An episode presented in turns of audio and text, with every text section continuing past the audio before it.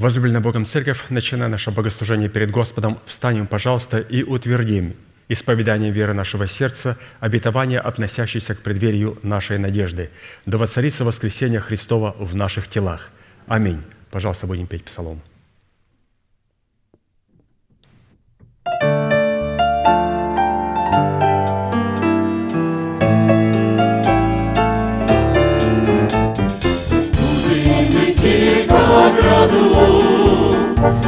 Сердцем простым и чтобы греха преграду мира не свергнут твердо. Крепко за руки взявшись, выйдем сплотившись тесно, чтоб не упасть оставшись,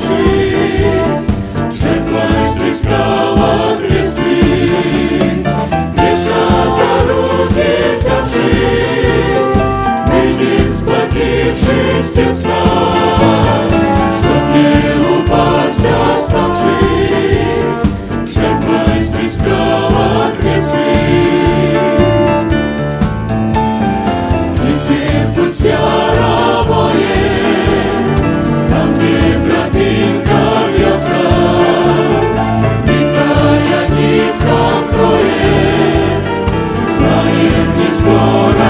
exaltar.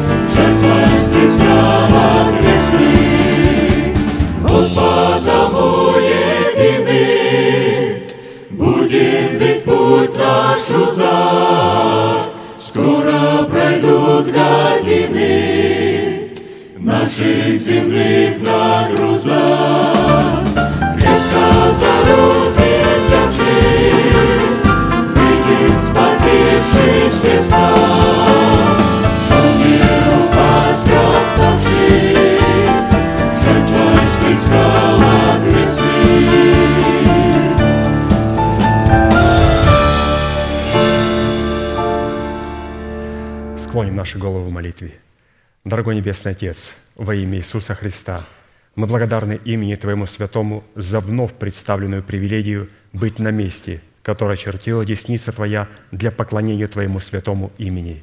И ныне позволь наследию Твоему во имя завета крови подняться на вершины для нас недосягаемой и сокрушить всякое бремя и запинающий нас грех. Да будут прокляты в этом служении, как и прежде, все дела дьявола, болезни, нищета, преждевременная смерть, демоническая зависимость, всевозможные страхи, депрессии, разрушения, костность, невежество – все это да отступит от шатров святого народа Твоего. И ныне встань, Господи, на место покоя Твоего Ты и ковчег могущества Твоего, и да облекутся святые Твои спасением Твоим, и да возрадуются пред лицом Твоим. Дай нам больше от Духа Твоего, пропитай нас Духом Твоим святым. Позволь нам – найти светлое лицо Твое. Мы благодарим Тебя, что это служение представлено апостолом Аркадием в Твои божественные руки, и мы молим Тебя, продолжай вести его рукой сильную и превознесенную, великий Бог, Отец и Дух Святой. Аминь. Будьте благословены, пожалуйста, садитесь.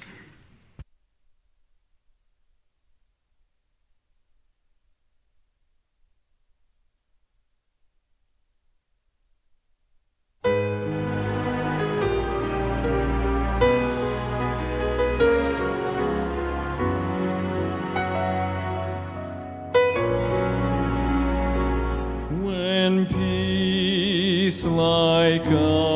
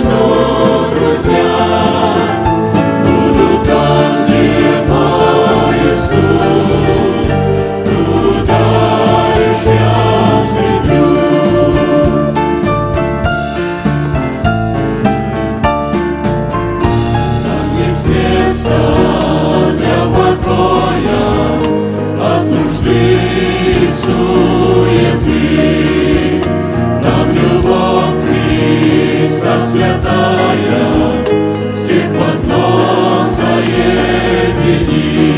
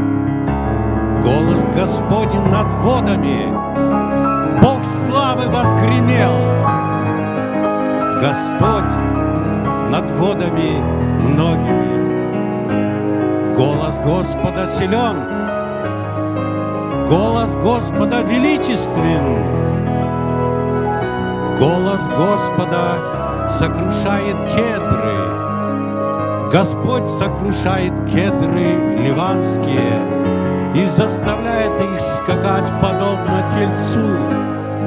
Ливан и Сирион подобно молодому единорогу. Голос Господа высекает пламень огня. Голос Господа потрясает пустыню. Господь потрясает пустыню Кадес. Голос Господа разрешает от бремени ланей и обнажает леса. Во храме Его все возвещает о Его славе. Господь восседал над потопом, и будет восседать Господь царем вовек. Господь даст силу народу своему, Господь благословит народ свой миром. Превознесу Тебя, Господи, что Ты поднял меня и не дал моим врагам восторжествовать надо мною. Господи, Боже мой, я возвал к Тебе, и Ты исцелил меня.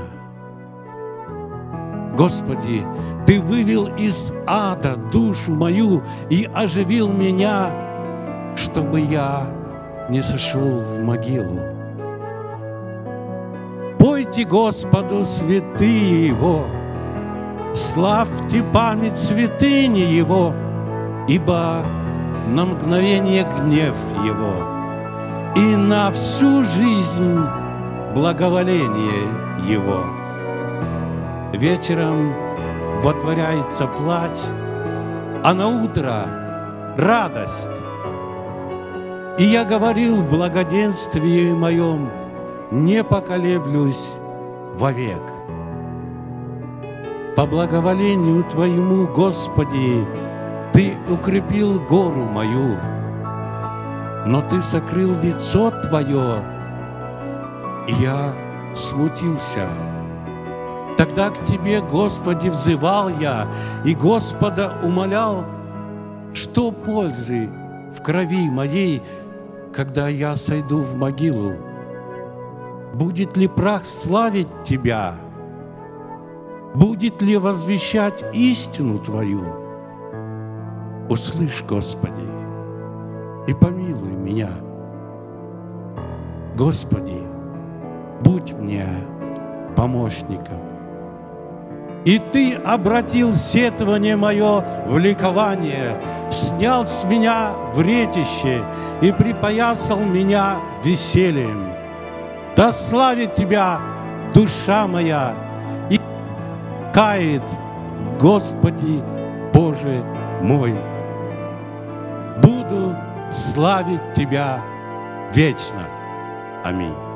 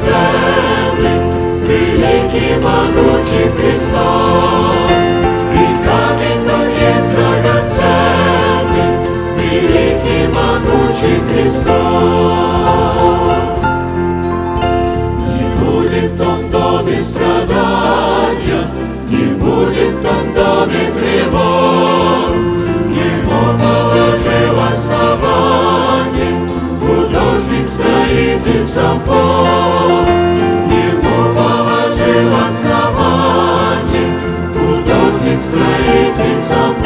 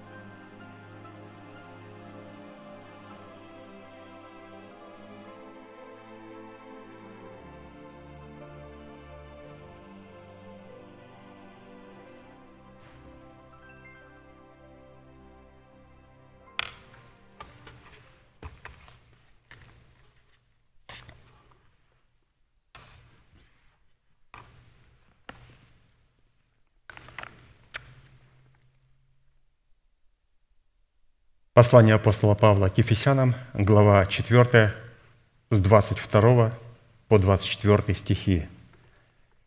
«Отложить прежний образ жизни ветхого человека, истлевающего в обольстительных похотях, обновиться духом ума вашего и облечься в нового человека, созданного по Богу в праведности и святости истины». Название проповеди «Право на власть отложить прежний образ жизни», чтобы облечь свои тела в новый образ жизни. И для выполнения этой повелевающей заповеди, которая, как мы знаем, записана у апостола Павла и представлена в серии проповедей апостола Аркадия, задействованы три судьбоносных, повелевающих и основополагающих действия. отложить, обновиться и облечься. И от выполнения именно этих трех требований будет зависеть совершение нашего спасения, спасение, которое дано нам в формате семени, чтобы мы могли обрести его в собственность в формате плода правды. Или же, чтобы наше оправдание стало праведностью. И вот в связи с этим мы остановились на иносказании 17-го псалма Давида – псалма, в котором познание и исповедание полномочий, содержащихся в сердце Давида в восьми именах Бога, позволил Давиду возлюбить и призвать достопоклоняемого Господа, а Богу дало основание задействовать полномочия этих возможностей в битве против врагов Давида. Итак, Псалом 17, с 1 по 4 стих. «Возлюблю Тебя, Господи, крепость моя, Господь, твердыня моя и прибежище мое, Избавитель мой, Бог мой, скала моя, на Него я уповаю, щит мой, рог спасения моего и убежище мое. Призову достопоклоняемого Господа и от врагов моих спасусь». Итак, восемь имен Бога. Давайте все вместе провозгласим нашу судьбу в Иисусе Христе. Господи, Ты крепость моя, Господи, Ты твердыня моя, Господи, Ты прибежище мое – Господи, Ты избавитель мой, Господи, Ты скала моя, Господи, Ты щит мой, Господи, Ты рог спасения моего, Господи, Ты убежище мое. Да услышит Господь исповедание веры нашего сердца и да соделает нас достойными, и Он уже соделал нас достойными этих имен – и чтобы мы могли увидеть это достоинство, нам необходимо постоянно пребывать в Слове Божьем, благовествуемом Слове Божьем. Вот так, учитывая, что в определенном формате, насколько это позволил нам Бог и мера нашей веры, мы уже рассмотрели свой наследственный удел во Христе Иисусе в полномочиях четырех имен Бога.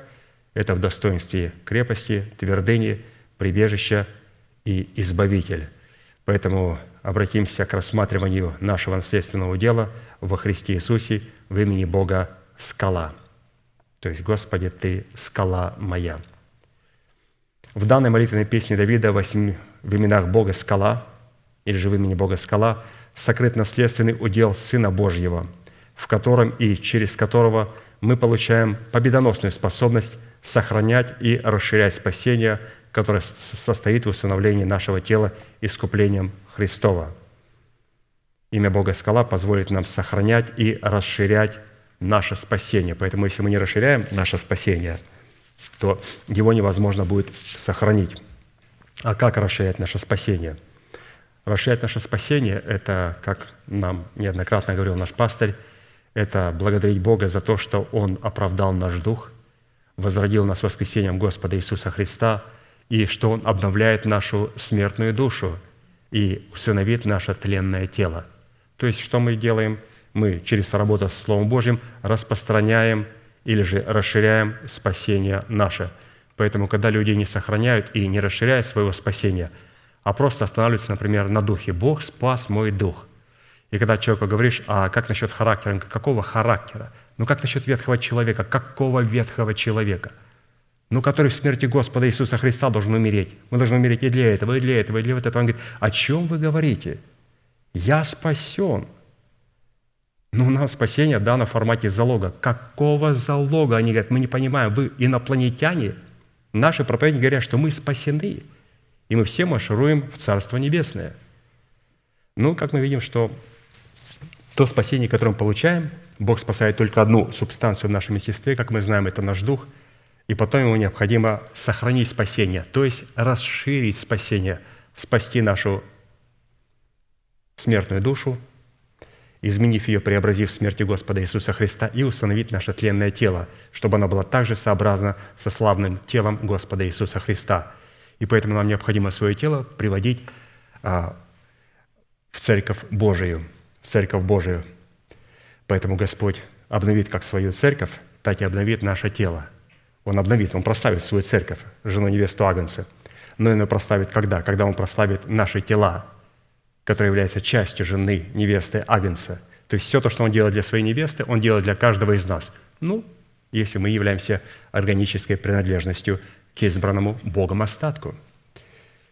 Итак, мы пришли к необходимости рассмотреть ряд таких вопросов.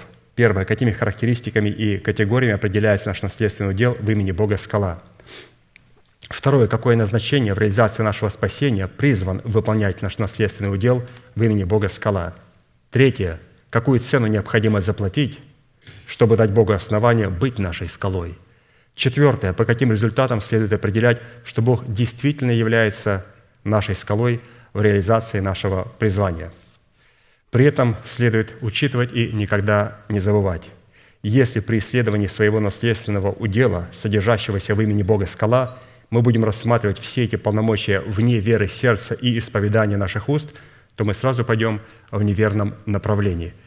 Сработая с каждым из восьми имен Бога, эти все восемь имен Бога, которые провозгласил в своей молитве в Псалме Давид, и мы провозглашаем вместе с ним, необходимо задействовать наше сердце и наши уста. А для того, чтобы задействовать наши уста, необходимо распространить свое спасение на наше тело, на наше тело. Потому что Бог слышит только то, что является его уделом. Поэтому если верующий человек не верит, что его тело, тленное тело является частью удела Божьего – и что за него заплачена цена, и Бог хочет а, воцариться в формате воскресения в нашем теле, то представьте, такого человека Бог не может слышать. Почему? Потому что Бог слышит только то, что является его уделом. А когда люди говорят, да, это моя плотяка, подождите, эта плотяка говорит с царем царей, Господом господствующих, значит, Бог не слышит плотяку. Он слышит то, за что заплачена цена. Он слышит тело, он слышит уста, кроткие, которые исповедуют веру нашего сердца. Поэтому наше сердце, оно всегда должно идти с исповеданием наших уст. Итак, из этих четырех классических вопросов мы остановились на вопросе втором. Еще раз прочитаем его. Какое назначение в реализации нашего спасения призван выполнять наш наследственный удел в имени Бога Скала? Давайте приведем шесть составляющих в назначении удела в имени Бога Скала Израилева – и затем обратимся к рассматриванию седьмой составляющей. Итак, мы с вами рассмотрели первую составляющую. Это назначение удела в имени Бога скала Израилева, пребывающего в сердце ученика Христова, призвано давать нам живую воду для утоления жажды нашего нового человека, в котором мы призваны являть святость Бога непокорным сынам Бога. То есть это как Моисей, он должен был явить вместе с Аароном святость перед сынами Божьими – и обратиться к скале, чтобы скала дала воду. Точно так же и наш дух должен сказать нашему телу, нашим эмоциям, взбудораженным, обратиться к скале Господу Иисусу Христу, чтобы она дала воду. И в этом необходимо являть святость. И наш дух, он сродни Богу, он святой. Но не то, что он святой, то, что он рожден от Бога, оно включается туда, эта составляющая, но эта святость как-то себя начинает проявлять. То есть Наш дух должен вести как Моисей, то есть перед лицом непокорных сынов Израилевых провозгласить Слово Божие и обратиться к скале, чтобы она дала воду. Вот так наш дух ведет, а, когда вот у нас вот этот Израиль, вот эти все чувства, пребывающие в нашем теле, взбудоражены, мы говорим, что готовы побить камнями, где вода, куда нас вывели, там было в Египте намного лучше. И Господь говорит Моисею, а ну-ка обратись к скале Господу Иисусу Христу, чтобы пошла вода. То есть все эти составляющие назначения, это практически каким образом будет нас Господь высекать из скалы. Посмотрите на скалу, из которой вы иссечены. То есть Он нас высекает, как художник из скалы. Вот мы сейчас пели «художник-строитель». То есть а, наш Господь, Он как а, художник. А художник – это не просто живописец, это скульптор, это архитектор. А это все туда включается. Это музыкант – а, там у него слово «художник» очень много. Это красивый певец, Бог очень красиво поет. И он отразил свой голос в псалмах Давида. То есть у него очень много данных. И вот первое назначение мы увидели, каким образом Господь нас высекает из скалы, которая является Иисус Христос, придает нам формы этой скалы, придает нам формул, формы Господа Иисуса Христа. Второе назначение, которое мы с вами прошли – удела в имени Бога скала Израилева, пребывающего в сердце ученика Христова, потому что Господь может высекать только ученика Христова. Контролера он не высекает, а контролера он отсекает от церкви и потом выбрасывает его вон. А ученика он высекает, высекает, придает ему правильные формы. Вот эта скала, она призвана соделать наше сердце мудрее всех мудрых на земле. Писание говорит, горные мыши, народ слабый, но ставят домы свои на скале. И пастор показал, чтобы нам иметь вот это качество, вот этого народа славы, который, слабого, который ставит свои домы на скале, нам необходимо иметь в себе другие три составляющие, которые идут вместе с горными мышками, то есть маленькие горные мышки, которые строят свой дом на скале. Необходимо также иметь такими составляющими, как муравьи, которые народ не сильный, но летом заготали свою пищу. Это говорится о нашем духе, который принимает Слово Божие и сохраняет его, слагая аккуратненько в своем сердце. Также уподобится саранчи, у которой нет царя, но выступает вся настроена. Под саранчой подразумевает наши мысли, наше мышление, которое обновлено духом нашего ума. Нету царя. А где этот царь? Царь находится в духе. Что мы сделали? Мы просто обновили свою душу своим духом. И у этой саранчи нет царя, но она выступает очень стройно. Кто ее царь? Ее царь Господь Иисус Христос. Это наше обновленное мышление – и также паучок – это третье насекомое, которое лапками цепляется, но бывает в салских чертогах. Он плетет паутинку, он плетет исповеданиями своими уст паутинку, ловит себя в эти сети Царства Небесного и пребывает в этих сетях, чтобы, разумеется, не поймали его потом в сети почитателей суетных идолов. Поэтому лучше себя поймать в сети Божьи. Третье назначение удела в имени Бога скала Израилева, пребывающего в сердце ученика Христова, оно призвано вознести нашу голову над врагами нашими, окружающими нас.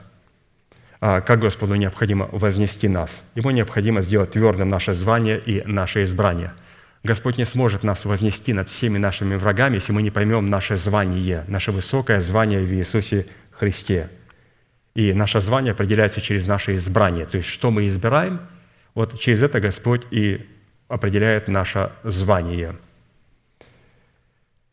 Апостол Павел говорит, забывая заднее и простираясь вперед, стремлюсь к, по- к цели, к почести высшего звания Божия во Христе Иисусе. То есть, обратите внимание, он стремился к чему? К почести самой наивысшей звания Божия во Христе Иисусе. И для этого что ему необходимо сделать? Он говорит, забывая заднее, простираясь вперед. И все, что для меня было приобретением, все то, что я ценил в жизни, я это ради Господа Иисуса Христа, все эти привилегии почитаю мусором и тщетою. Мы видим звание и избрание. То звание, которое он а, избрал в своей жизни, он избрал теперь забывать заднее и простираться вперед, стремиться к цели и к почести высшего звания Божия в Иисусе Христе. Четвертое назначение удела в имени Бога скала Израилева, пребывающего в сердце ученика Христова, призвана быть для него каменной горою и каменной оградой, полномочиями которых Бог будет вводить нас и управлять нами, чтобы избавить нас от врагов. То есть здесь говорится о том, что нам необходимо обращаться к водительству и откровению Святого Духа в формате благовествуемого слова, которое пребывает в нашем сердце, чтобы мы не попали в сети почитателей суетных идолов – когда они задают нам вопрос, и мы отвечаем неправильно, не водимся Святым Духом, и когда мы отвечаем неправильно, мы попадаем в их сети. То есть Христа не могли поймать в сети. Ловили, ловили, не могли поймать. И когда он знал, что пришел его час, и настал час тьмы, и он должен умереть, то это единственный раз, когда он позволил, чтобы быть пойманным в их сети. Когда первосвященник сказал ему, я заклинаю тебя перед Богом, скажи, ты Сын Божий. Он говорит, я. Он говорит, вот ты и попался в наши сети – вы слышали, братья, что он сказал? Богохульник, достоин смерти. Что вы скажете? И они сказали, смерти достоин, распять его, распять его, попал в наши сети, наконец-то. Вы слышали? Христа невозможно было попасть, поймать в сети, невозможно, потому что он заходил, сработал с Богом, скала, он находился за каменную оградою, но когда пришел час, он только ради нас был пойман в эти сети. Почему? Потому что мы с вами святые – были в этих сетях. И чтобы нас достать из этих сетей, куда нас поймали почитатели суетных идолов, он должен был в эти сети прыгнуть за нами и в смерти Господа Иисуса Христа, и в воскресенье своем вытащить нас из сетей смерти. Он попал в них только ради нас.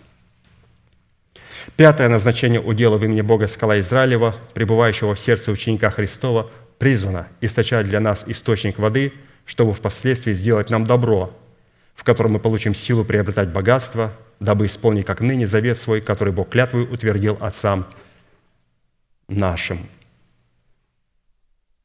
И здесь нам было показано, каким а, образом Господь источает для нас источник воды. Для того, чтобы ему что-то сделать для народа Божьего, ему необходимо, чтобы этот народ осветился, чтобы он пошел в пустыню. То есть открыть источники можно только в пустыне. А чтобы пойти в пустыню, необходимо последовать за Моисеем.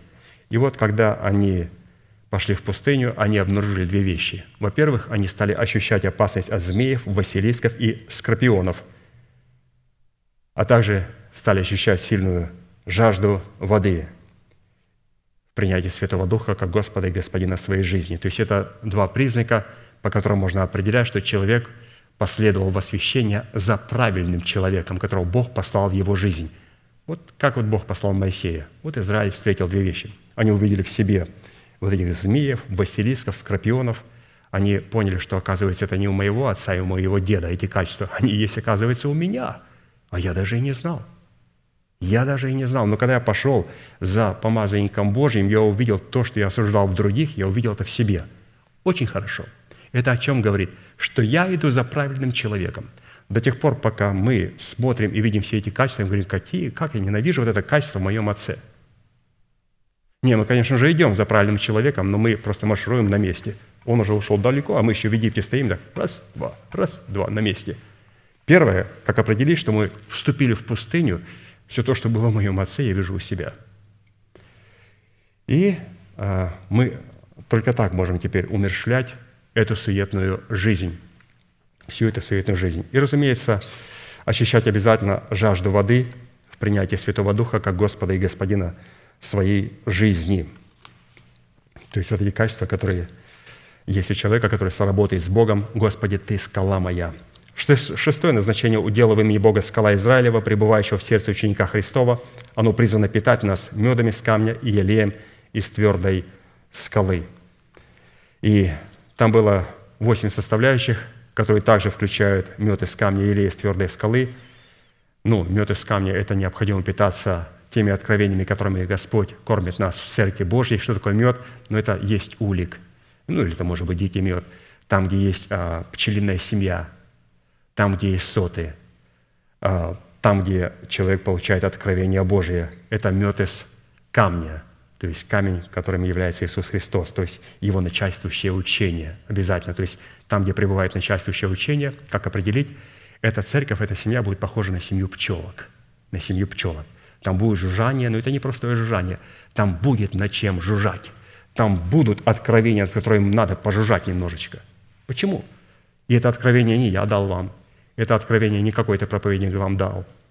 Это откровение мы получили от человека, которого Бог нам послал. То есть церковь, семья должна вот представлять вот такой улик и вот это жужжание над тем словом, которое мы получили, это мед из камня. И потом, разумеется, дальше елей из твердой скалы. Раз мы получили это откровение, нам нужен елей, Дух Святой, который будет нам открывать полномочия, которые заключены в этом меде, в этом откровении. Также нам необходимо иметь произведение полей, то есть поле, иметь доброе почва своего сердца, очищенная от мертвых дел. Необходимо питаться маслом коровьим, не просто молочком коровьим, а маслом коровьим. То есть необходимо с молочком поработать, исповедовать его. То есть как получается масло. Необходимо, чтобы происходила тряска – можно поставить молоко, немножко поесть на машине, потом открываем, о, смотрим, наверху уже сливочки появились. Еще вот так поездить, поездить, и в конце, в концов мы открываем, а там уже образовалось масло. То есть необходимо работать с Словом Божьим, и вот то, что делают святые в нашем движении, по научению от нашего пастыря, чтобы пребывать вот в домашнем служении, на ячейках, где святые сбивают вот это коровье молоко, и оно становится маслом коровьим. И что интересно, пастор говорит, вот эти все восемь составляющих – это твердая пища. Тут не говорится о молочке, здесь говорится о масле.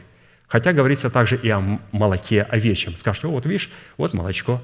Молоко овечье – это лекарство, и это одна из самых твердых субстанций пищи Христовой.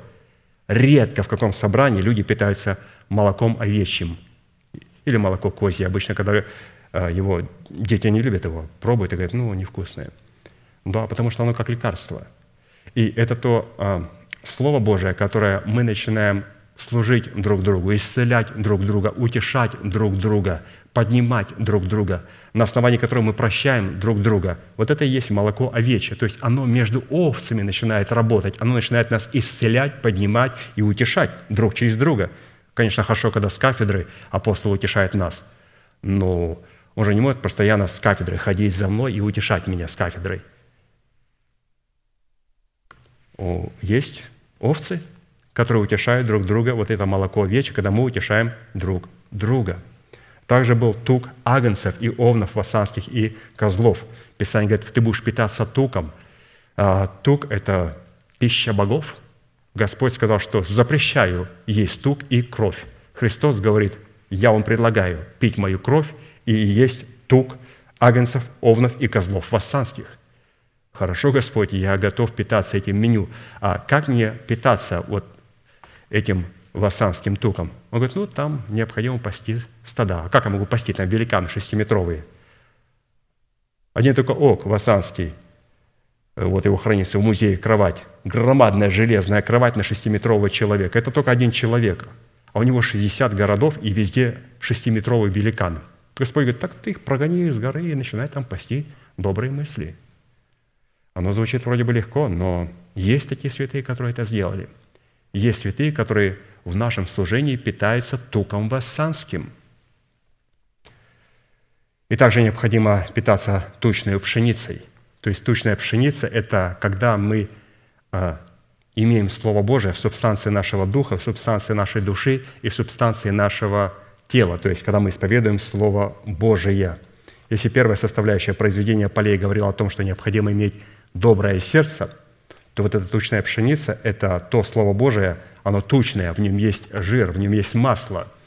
Это как раз то Слово, которое идет в унисон с моим духом, с моей душой и с моим телом. То есть все пропитано вот этим туком пшеницы. И восьмое, мы будем питаться вином из крови виноградных ягод. То есть Господь говорит, я возвращаю вам вместе с долиной Ахор ваши виноградники, то есть право производить суд. Право производить суд.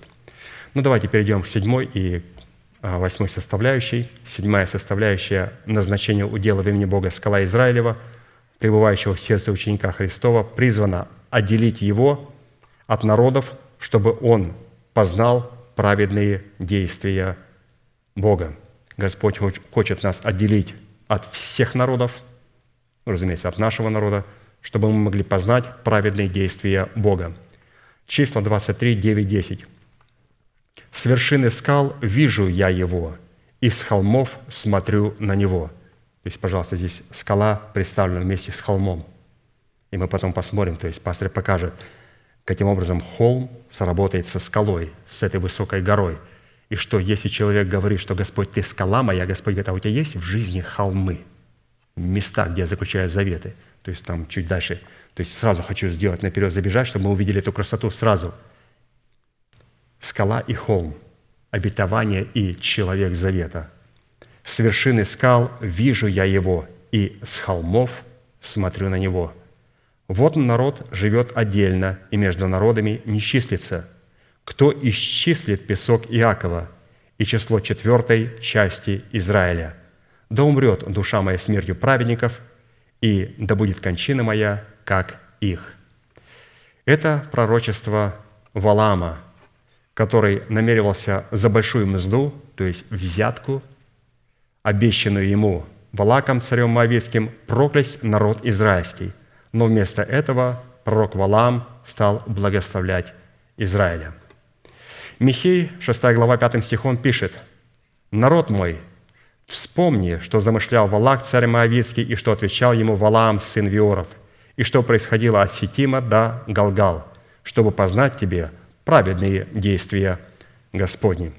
Итак, давайте посмотрим на пророчество, которое вложил Бог в уста Валаама – который впоследствии погиб. Он сказал с вершины скал, «Вижу я его, и с холмов смотрю на него». Это первое благословение, которое Господь показал красоту своего народа. Что такое вершины скал и что такое вершины холмов? Вершины скал представляют собой функции образа клятвенных обетований Бога, содержащих в себе неисследимое наследие Христова, в основании которого лежит установление нашего тела искуплением Христовым – Итак, вершины скал, вершины гол, гор – это клятвенные обетования Бога. Но какие обетования Бога? в основании которых лежит усыновление нашего тела искуплением Христовым. А вот что такое вершины холмов? Вершины холмов представляют собой функции образа завета мира между Богом и человеком, на основании которого мы призваны наследовать клятвенные обетования Бога, а посему фраза «С вершины скал вижу я его, и с холмов смотрю на него» говорит о том, что Бог показал Валааму предназначение Израиля в лице воина молитвы, который на основании завета, заключенного с Богом, с его отцами, наследует своей верою клятвенное обетование Бога. Еще раз, на основании завета наследует своей верою клятвенное обетование Бога. На основании холмов наследует вершины скал. На основании завета наследует свою верою клятвенное обетование Божие. Посмотрите, насколько скала зависит от холма – насколько обетования зависят от завета. Потому что заветы заключались, или жертвенники на холмах. Господь говорит, поставь на холме. Вот он избрал свое место, чтобы там поставил он жертвенник Господу. И заключи со мной завет. Они всегда ходили на вершины. Всегда ходили на вершины, чтобы поставить там свой жертвенник. То есть пророки Божии всегда делали на вершине холмов. И здесь пастырь изумительно показал, что человек может только на основании завета, когда у него есть вот эта вершина холмов, наследовать клятвенное обетование Божие, то есть вершины скал. Вот святые, вот я когда читал, думал, Боже мой, кто-то вот думал, если мне вот не сказали, передай это как можно наикрасивейшим образом. Вы знаете, вот я бы не смог написать и объяснить, ну, более красивее. Но невозможно – насколько красиво и насколько правильно. Красота в правильности. Красота вся в правильности. Только на основании завета, заключенного с Господом Иисусом Христом, мы имеем наследие в клятвенных обетованиях Бога. Предназначение Израиля в лице воина молитвы всегда исходит из природной вездесущности Бога, в которой Он предвидит и предузнает как поведет себя народ и человек в отведенное для них время по отношению к его слову, данному ему в формате заповедей и уставов. И если Бог в силу своего предузнания и предвидения обнаруживает наше трепетное и уважительное отношение к своему слову и нашу готовность исполнять это слово, Он предопределяет, чтобы мы были подобными образу Его Сына Иисуса Христа. Римлянам 8, 29, 34. «Ибо кого Он предузнал, тем и предопределил быть подобными образу Сына Своего, дабы Он был первородным между многими братьями. А кого Он предопределил, тех и призвал. А кого призвал, тех и оправдал. А кого оправдал, тех и прославил. Что же сказать на это? Если Бог за нас, кто против нас? Тот, который Сына Своего не пощадил, но прел Его за всех нас, как с Ним не дарует нам и всего. Кто будет обвинять избранных Божьих? Бог оправдывает их. Кто осуждает? Христос Иисус умер, но и воскрес. Он и одесную Бога. Он и ходатайствует за нас. Исходя из своего предузнания о народе и человеке, Бог отделяет от себя такой народ и такого человека, которые по своей природе являются противниками Его Слова и отказываются идти к свету, чтобы не были изобличены дела их, и тем самым обрекают себя на погибель вечную. То есть Господь отделяет от себя народ и человека, который не хочет идти к свету Божьему, отказывается. Можно сколько угодно, подобно Валааму, пророку, желать для, себя благословенной судьбы, предназначенной для Израиля, и утверждать своими устами, как утверждал Валаам, «Да умрет душа моя смертью праведников, и да будет кончина моя, как их».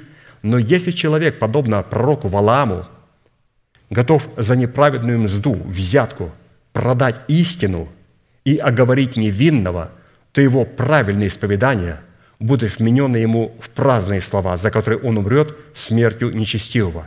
И кончина его будет подобна кончины Иуды, предавшего Христа за 30 серебряников.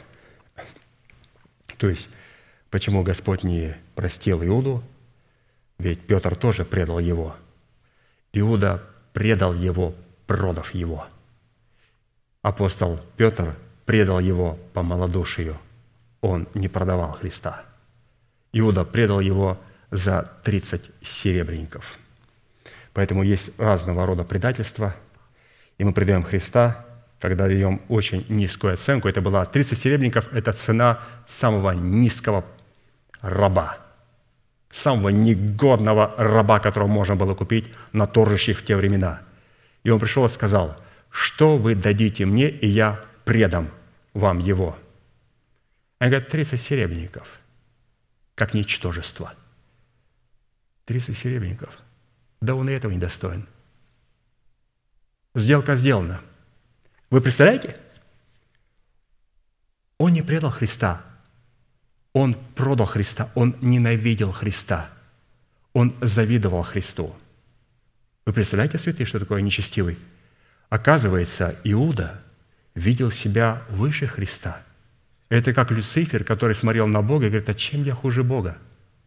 У меня та же власть, те же полномочия, у меня есть премудрость. Передо мной благоговеют люди, меня слушают. Что мне мешает быть первым, как мне человек сказал, который сделал разделение? Пришло время мне почувствовать себя вот в туфлях первого человека. И странно. То есть как это так? Это даже не слышу такого определения, когда в нашей церкви пришлось мне вот побывать в роли первого. Был вторым, теперь буду первым. Ну, побыл немножко первым. Приступ схватил. Оказывается, надо любить людей. Оказывается, их надо снисходить к ним. Оказывается, их надо ценить. И все, скорая помощь и помощь другого беззаконника. Призвали, чтобы он помогал. Оказывается, это трудно нести. Оказывается, надо любить людей. Это не просто быть боссом в церкви. Надо быть отцом, надо любить людей. Просто любить людей, как отец. И слава Богу, что то есть мы можем видеть это качество в пастыре. Можем видеть в пастыре. Дальше фраза. «Кто исчислит песок Иакова и число четвертой части Израиля?» то под песком Иакова следует разуметь обетование Бога в лице потомков Иакова в достоинстве плода правды. Он Аврааму сказал, что я сделаю потомство твое, как песок земной. То есть его потомство был как песок земной. Когда речь идет об исчислении песка Якова и четвертой части Израиля, то слово «исчислять» на иврите означает определять цену и достоинство, и давать назначение роли.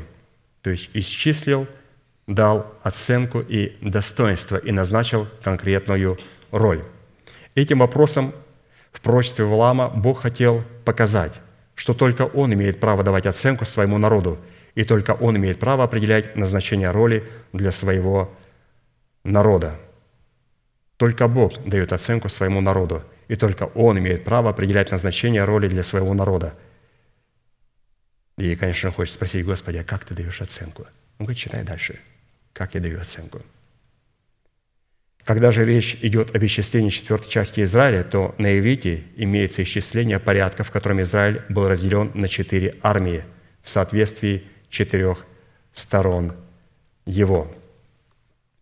То есть вот, пожалуйста, Господь исчисляет народ свой, дает им оценку. Исчисление четвертой части Израиля, то есть это соответствие четырем армиям Израиля. И мы знаем, что четыре армии, они включали в себя тройственность, что в своей совокупности составляло число 12. То есть это божественный порядок, порядок света. И Иерусалим полностью, жена невеста Агнца, Церковь Христова, пропитана Божьим порядком. Этот порядок Божий лежит в основании в 12 драгоценных камнях. Этот порядок присутствует в 12 жемчужных воротах. Этот порядок также присутствует в древе жизни – которые приносят плод свой каждый месяц. То есть 12 плодов, один плод на каждый месяц. То есть мы видим о том, что присутствует порядок, и мы не сможем принести плод Господу, плод правды, если у нас нет 12 оснований. И когда Господь полагает 12 оснований, только, только для того, чтобы там на нем стояли 12 жемчужных ворот, чтобы мы могли пройти через эти жемчужные ворота, через страдания Христовы, чтобы наследовать с Ним и войти в Его победу. Итак, подводя итог данной составляющей, следует, что назначение удела в имени Бога скала Израилева призвано отделить нас от народов, чтобы мы могли понять праведные действия Бога в отношении нас самих, чтобы дать нам наследие Иакова и образовать нас в боевой порядок своего ополчения. Хорошо. Восьмое назначение удела в имени Бога скала Израилева, пребывающего в сердце ученика Христова, призвано соделать нас, как его учеников, тенью от высокой скалы в земле жаждущей. Исайя 32, 1, 8. «Вот царь будет царствовать по правде, и князья будут править по закону». То есть, забегая сразу наперед, здесь говорится о том, каким образом будет царствовать наш дух и каким образом будет править наша душа, то есть царь и князь.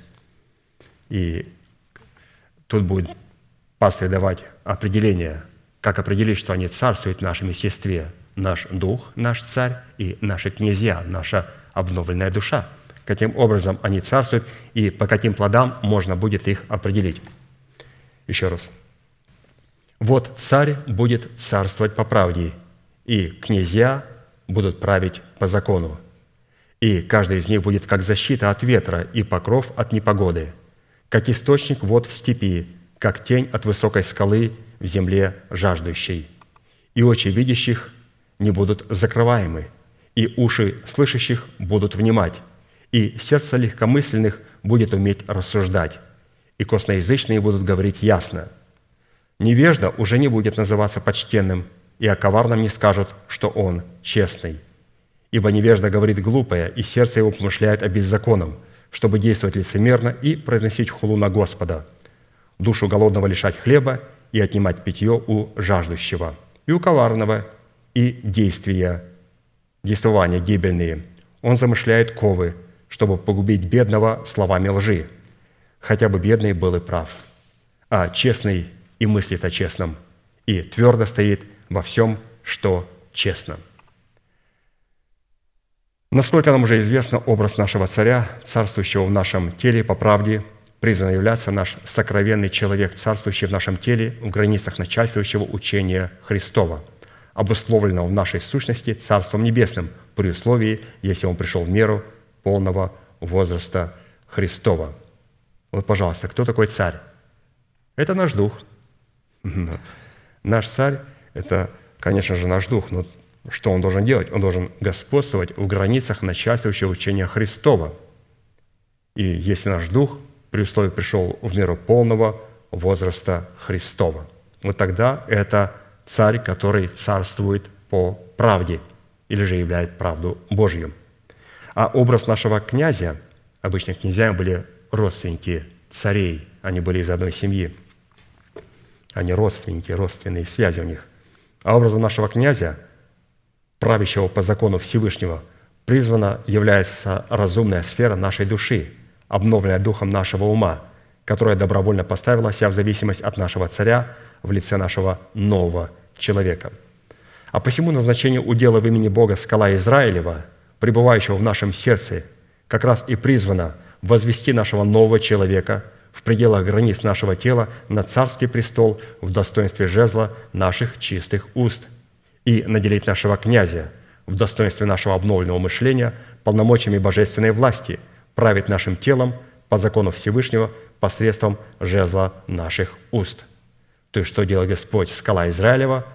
Он воцаряет нашего царя, то есть наш дух, приводит его в совершенство и воцаряет его в границах благовествуемое слово, начальствующего учения Иисуса Христа, садит его на царский престол в достоинстве жезла наших уст, и потом с позиции этого престола уже князья могут править по закону, по закону посредством жезла наших уст в нашем естестве – то есть как и насколько важно, обратить внимание, как для царя, для нашего духа, так и для князя а, субстанция нашего тела.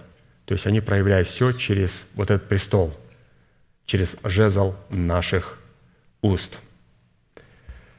Но чтобы в данной составляющей увидеть полную картину в назначении удела в имени Бога скала Израилева, нам необходимо будет рассмотреть все признаки характера нашего князя – потому что свойство быть тенью от высокой скалы в земле жаждущей является лишь одной из составляющих свойств нашего князя, который следует воспринимать достоверным при наличии других составляющих, представленных в данной аллегории. Учитывая, что все эти уникальные свойства обладают удивительным равновесием по отношению друг к другу, сочетаются друг с другом, обнаруживают себя друг в друге, исходят друг из друга и определяют истинность друг друга, мы будем рассматривать их в той последовательности, в которой они представлены в данной аллегории. Уникальный союз нашего князя в достоинстве нашего обновленного ума с нашим царем в достоинстве нового человека состоит в том, что он выполняет назначение помощника по отношению царя в достоинстве нашего нового человека, выполняющего роль господина. А посему по роли нашего князя, представленной в его уникальных свойствах, представлять удел в имени Бога скала Израилева, мы сможем судить и о свойствах нашего царя, представляющего тот же самый удел в имени Бога скала Израилева в жезле наших уст. То есть по нашей душе служить, судить о нашем духе. По нашему князю можно судить о нашем царе. Ну зачем? Вот вы знаете, какой у нас хороший царь? Господь говорит, можно поговорить с его князьями? Не, лучше с царем поговорите. Можно поговорить, пожалуйста, с князьями. И я скажу, какой у вас царь. Потому что эм, именно по князю можно определить состояние нашего царя. По нашей душе можно определить состояние нашего духа. Если у меня скверный характер, скверная душа, то мы должны понимать, что мой дух, он не является царем. Он не сидит на своем престоле. Почему? Потому что я не могу обуздывать своих уст. А раз я не могу обуздывать своих уст, это говорит, что несмотря на то, что мой дух рожден от Бога, но он еще младенец. Вы говорите, какой младенец уже 50 лет верующий? Ну, тогда будем говорить откровенно. Я душевный человек. Душевный человек – это очень опасная категория. Я душевный человек. Душевный человек – это человек, у которого на престоле а, не сидит царь, его дух, и у которого нету князя в голове – то есть нет обновленного мышления. Это душевный человек. Итак, исходя из рассматриваемой нами аллегории, наш князь в достоинстве нашего обновленного ума, призванный управлять нашим телом по закону Всевышнего, будет обладать такими четырьмя свойствами. Во-первых, он будет для нас как защита от ветра. Посмотрите, какое свойство у нашего князя, у нашей души. Бог через нашу душу обновленную будет защищать нас от ветра – Второе, он будет, князь, как покров от непогоды. Третье, как источник вод в степи. И третье, четвертое, как тень от высокой скалы в земле жаждущей. Вот эти четыре составляющие, которые говорят о том, что князь и царь царствует, и князь управляет по закону Божьему. И в результате правления нашего князя в пределах границ нашего тела и нашей души – мы будем иметь другие шесть составляющих. То есть это плоды, по которым мы определяем, что у нас есть князь, который правит в границах нашего тела. Во-первых, очи видящих нас не будут закрываемы. То есть мы будем видеть, как пастор потом покажет, кем является Бог, что сделал для нас Бог. Уши слышащих нас будут внимать. То есть у нас будет насажденное ухо, и мы будем слышать благовествуемое слово. Сердце легкомысленных будет уметь рассуждать. То есть мы будем обновлять свое мышление духом своего ума. Костоязычные будут говорить ясно. То есть мы будем исповедовать веру нашего сердца. Об этом попозже. И также другие а, два качества. Невежда уже не будет называться почтенным, и о коварном не скажут, что он честный, как в естестве нашем, так и также через этих святых Бог будет очищать свою церковь. И мы посмотрим, кто такой невежды, невежды, которые не думают, что они невежды – потому что они в демократических структурах сидят управление, как это делали фарисеи. Они говорят, что этот народ, он проклятый, он невежда. Иисус говорит, этот народ не невежда, это вы невежды.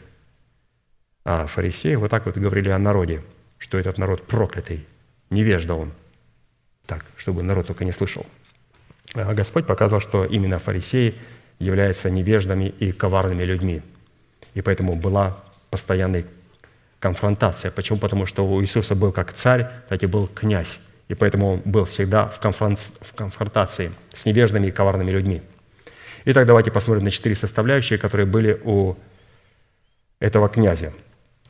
Первой составляющей в роли нашего князя в его уникальных возможностях представлять удел в имени Бога скала Израилева будет состоять в том, что он будет для нас как защита от ветра.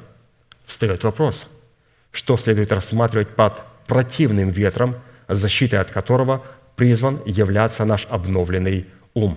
Или каким образом наш князь в достоинстве нашего обновленного ума призван служить для нас защитой от противного нам ветра. Под противным нам ветром следует рассматривать действие духа заблуждения, который обнаружит себя в мыслях, исходящих от нашей плоти, которые противостоят мыслям Святого Духа. А посему в противоположность противному ветру существует и ветер благости, который в нашем обновленном уме как раз и является блокировкой или защитой для действия мыслей духа заблуждения в нашем сердце. Ветер благости в мыслях Святого Духа обнаруживает себя в атмосфере нашего сердца, в котором получает основание, являя себя в тихом веянии или в дыхании откровений в мыслях Бога. Основанием для веяния мыслей Святого Духа, которые в нашем обновленном уме призваны служить наш, нам защитой от противного ветра, представляющего плотские мысли, за которыми стоит дух заблуждения – является атмосфера нашего доброго сердца, которая обуславливает истина начальствующего учения Христова, в то время как основанием для мыслей духа заблуждения, образующих противный ветер в умах душевных людей и делающих их противниками Святого Духа, является атмосфера их сердец, не очищенных от мертвых дел, в которых отсутствует истина начальствующего учения Христова – 1 Коринфянам 2, 12, 16. «Но мы не приняли духа мира сего, а духа от Бога, дабы знать дарованное нам от Бога, что и возвещаем не от человеческой мудрости изученными словами, но изученными от Духа Святаго, соображая духовное с духовным. Душевный человек не принимает того, что от Духа Божия, потому что он почитает это безумием и не может разуметь, потому что о сем надо судить духовно, но духовный судит о всем – а о нем судить никто не может. Ибо кто познал ум Господень, чтобы мог судить его, а мы имеем ум Христов. Вот это слово «а мы имеем ум Христов», а у нас есть царь, который сидит на престоле нашего сердца, и у нас есть князь, который правит по законам Божиим. То есть мы имеем ум Христов. И таким образом мы увидели, что вот князь будет защита от ветра, то есть от противных ветров. И как образуются противные ветра? То есть противный ветер образуется тогда, когда у нас сердце, наше сердце не очищено от мертвых дел. И поэтому из сердца, которое не очищено от мертвых дел, вот веют всякие дурные э, вот эти ветры. Дух Святой мне сказал, Дух Святой мне показал, я видел сон, мне привиделось, я видел откровение, получил. Вот это все, вот это все дурные и противные э, дуновения – то есть Писание говорит о том, что э, наш князь будет защитой от этих ветров. Почему? Потому что наша душа обновлена в смерти Господа Иисуса Христа, и наше сердце очищено от мертвых дел. Хорошо, это была первая составляющая нашего князя. Давайте перейдем ко второй составляющей в роли нашего князя, в его уникальных свойствах представлять удел в имени Бога скала Израилева.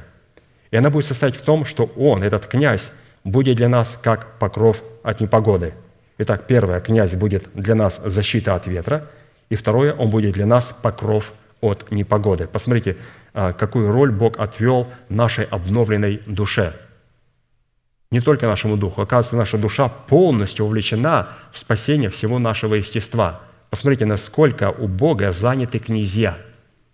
Царь сидит на престоле, а князья начинают править, производить работу. И вот здесь Писание говорит, что царь и князь, они будут для нас покровом от непогоды. На иврите под непогодой имеется в виду сильный дождь или ливень, сопровождаемый бурей. А под покровом имеется в виду покров – это укрытие, защита, завеса, покрывало, потаенное место, место для укрытия. Встает вопрос, что в нашем естестве следует рассматривать под образом сильного ливня, сопровождаемого бурей – или каким образом наш князь в достоинстве нашего обновленного ума может служить нам покровом от такой непогоды. Под образом сильного ливня, сопровождаемого бурей для нашего естества, следует рассматривать испытания, допущенные Богом в нашу жизнь, чтобы испытать наше духовное строение в предмете нашего упования. То есть Господь испытывает наше духовное строение, или же, другими словами, испытывает наше упование на Слово Божие, и Он допускает сильные ливни, которые сопровождаются сильнейшей бурей. Зачем? Дабы отделить нас от категории званых, обрекая их на великое кораблекрушение в своей вере. Итак, наш князь в достоинстве нашего обновленного ума может служить нам покровом от непогоды только благодаря своей открытости и жажде слышания Слова Божьего, посредством которого он начинает мыслить о горнем. Именно мысли о горнем, то есть о вышнем, слово «горний» – это вышний, который находится выше. Мысли о горнем, которыми увлечен наш князь, то есть наша душа, наше мышление, является основанием нашего устроения в дом духовный и делает нашего князя для нас покровом от непогоды. Превосходно сказано, что когда наш князь мыслит о горнем, а, что мы сейчас делаем? Мы сейчас мыслим о горнем, то вот именно вот это делает нашего князя, нашу душу для нас покровом от непогоды.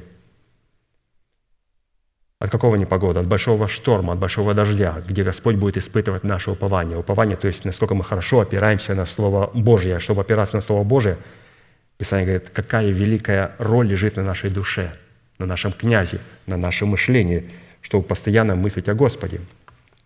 И наоборот, мысли душевного человека, сосредоточенные на земном благополучии, пытаются не по назначению задействовать помазание и дары Святого Духа, что является отсутствием основания в устроении самого себя в дом духовный. Матфея 7, 24, 27. «Итак, всякий, кто слушает слова мои сии и исполняет их – уподоблю мужу благоразумному, который построил дом свой на камне, и пошел дождь, и разлились реки, и подули ветры, и устремились на дом тот, и он не упал, потому что основа был на камне. То есть Господь проверял через эту бурю наше упование, то есть наше упование – способность облокачиваться на нашу надежду. То есть упование, она опирается на надежду, а надежда, она представлена в Слове Божьем, в начальствующем учении. А вот всякий, кто слушает слова сии мои и не исполняет их, уподобиться человеку безрассудному, то есть у которого нет князя в голове. А если нет князя в голове, мы читаем, что князь делает так. Князь, вторая составляющая опасность, сказал нам, что князь будет являться покровом непогоды. Боже мой! У человека нет князя в голове. Значит, он не защищен от непогоды. Христос говорит, а всякий, кто слушает слова мои и не исполняет их, уподобится человеку безрассудному, то есть без князя в голове, который построил дом свой на песке, и пошел дождь, и разлились реки, и подули ветры, и налегли на дом тот, и он упал, и было падение его великое». То есть, оказывается, наш царь, наш дух и наш князь, наше мышление вовлеченные в том, чтобы быть защитой и покровом от непогоды. Это перевести нас на упование на Слово Божие, то есть на этот твердый камень. То есть построил дом на камне, уповает на надежду – представленную в начальствующем учении Господа Иисуса Христа. Это была вот вторая составляющая нашего князя. Давайте посмотрим на его третью характеристику. Если у нас есть князь, то он будет выражаться в следующей составляющей, третьей. Это назначение нашего князя в его уникальных свойствах представлять удел в имени Бога скала Израилева будет состоять в том, что он будет для нас как источник вод в степи. На иврите фраза «источники вод в степи» означает потоки живых вод в земле иссохшей и безводной. Вот посмотрите, а, кем является наша душа. Господь может задействовать ее и сделать ее источником вод в степи. То есть без нашей души Господь не сможет нас напитать водой. Все это вопрос, что в нашем естестве следует рассматривать под образом земли иссохшей и безводной – и в каком качестве наш князь в достоинстве нашего обновленного ума может служить для нас в степи живыми потоками вод. Под образом земли иссохшей и безводной в нашем естестве следует рассматривать жажду слышания слов Господних. А быть в степи живыми потоками вод следует рассматривать сработу нашего князя со Святым Духом и вождение Святым Духом – Иоанна 7, 37, 39. «В последний же великий день праздника стоял Иисус и возгласил, говоря, «Кто жаждет, иди ко мне и пей. Кто верует в Меня, у того, как сказано в Писании, из чрев потекут реки воды живой. Сие сказал он о Духе, которого имели принять верующие в Него, ибо еще не было на них Духа Святаго, потому что Иисус еще не был прославлен». То есть наш князь позволяет нам сработать со Святым Духом и водиться со Святым Духом. То есть наша душа увлечена в Святым Духом. И вождение Святым Духом, как мы знаем, а, Что такое вождение Святым Духом? Это исполнение заповедей Господних. Первая мысль, когда вот пришла, я сказал, что такое вождение Святым Духом? Ну, это так вот, вот такое влечение, внутреннее влечение. Внутреннее влечение, что-то сказать. Это может быть вождение Святым Духом. При условии, если человек исполняет заповеди Господни. Если Господь видит, что человек исполняет заповеди Господни, то он через этого человека, который является его рабом и исполняет его заповеди Господни, может дать определенное влечение на сердце и сказать, подойди вот к этому брату и к этой сестре и утешь его. Все. Кого он может задействовать? Только человек, который водится Святым Духом, а вождение Святым Духом – это, во-первых, исполняться Святым Духом, то есть исполнять заповеди Господни, и Господь может использовать нас как инструмент в определенной ситуации – и четвертая составляющая в роли нашего князя в его уникальных свойствах представлять для нас удел в имени Бога скала Израилева будет состоять в том, что он будет для нас как тень от высокой скалы в земле жаждущей. На иврите фраза «тень от высокой скалы в земле жаждущей» означает «сень всемогущего, обнаруживающая себя в достоинстве возвеличенной Богом скалы для сокрушенного и смиренного духа» сень всемогущего. Встает вопрос, что в нашем естестве следует рассматривать под образом сокрушенного и смиренного сердца, и в каком качестве наш князь в достоинстве нашего обновленного ума может служить для нас тенью от высокой скалы. Под образом земли жаждущей, обуславливающей сокрушенное и смиренное сердце человека – который ради воздвижения в своем теле державы жизни крестом Господа Иисуса Христа умер для своего народа, для дома своего Отца и для своей душевной жизни. А назначение нашего князя в достоинстве нашего обновленного ума, служащего для нас тенью от высокой скалы, следует рассматривать наше причастие к Сиону, в котором наш князь становится для нас тенью от высокой скалы. Исайя 57, 15. Ибо так говорит высокий и превознесенный, вечно живущий, святый имя Его. Я живу на высоте небес и во святилище, а также с сокрушенным и смиренным духом, чтобы оживлять дух смиренных и оживлять сердце сокрушенных». То есть мы видим о том, что если человек является смиренным и сокрушенным духом, то он будет иметь причастие к святилищу и, разумеется, через это будет иметь причастие к небесам – и вот именно мы говорим, а, каким образом наша душа может являться сенью, тенью. Тенью. Такая тень, в присутствии которой не темно. Что такое сень? Сень. Сень – это тень, в которой очень светло. Это которая греет и которая светит. То есть это его покров. Это его сень. И она исходит, сень, от живого организма. Например, нельзя сказать, что сень от дома. Можно сказать, тень от дома. Но можно сказать, сень от крыла птицы орла. Сень от дерева, которое растет. Сень.